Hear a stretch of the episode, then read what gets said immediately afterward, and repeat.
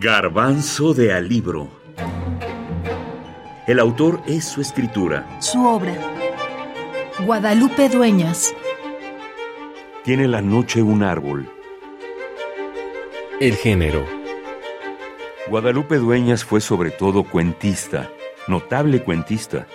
Su primer y más famoso libro fue Tiene la noche un árbol, texto con 25 cuentos publicado en 1958 que sorprendió a crítica, miembros de su generación, colegas. El título lo toma de un verso de Muerte sin fin de José Gorostiza. Tiene la noche un árbol con frutos de ámbar. Tiene una tez la tierra, ay, de esmeraldas. Beatriz Espejo, estudiosa de la obra de Dueñas, afirmó que el largo aliento se le dificultaba y era sobre todo cuentista. Empezó a publicar tarde y terminó temprano. No le preocupaba dejar de escribir, aunque su obra propiamente artística sea reducida. Sus libros fueron de pocas páginas y salieron con bastantes años de diferencia.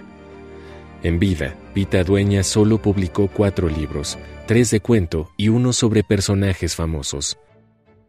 No moriré del todo fue su segundo libro editado en 1976, 18 años después del primero y más conocido. Su tercer y último tomo de relatos fue Antes del Silencio, de 1991. Dejó de escribir, de publicar, pero se dedicó bastantes años a la televisión. También fue colaboradora de la revista Kena.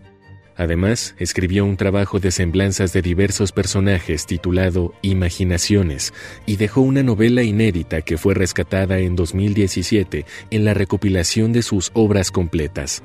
Tiene la noche un árbol contiene algunos de los relatos que mayor reconocimiento le dieron a Guadalupe Dueñas, como La tía Carlota, Historia de Mariquita, Zapatos para toda la vida, Los piojos, Las ratas y Judith, entre otros. Sobre este género, Dueñas escribió Carta a una aprendiz de cuentos, donde, a la par de que narra una historia, va dando recetas de escritura de este tipo. Señorita escritora, le ruego abrace el tema como abrazaría a su novio.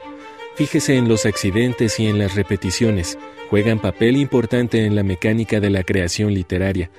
Pero no se entusiasme con los adjetivos, no los utilice sin necesidad. Si tiene la suerte de encontrar el adecuado, éste tendrá un color incomparable. Pero hay que hallarlo. Adelante, pues. No se distraiga, no abuse del lector y, sobre todo, no escriba bajo el imperio de la emoción. Déjela enfriar y evóquela después. Si es capaz de revivirla, ha llegado a la mitad del camino.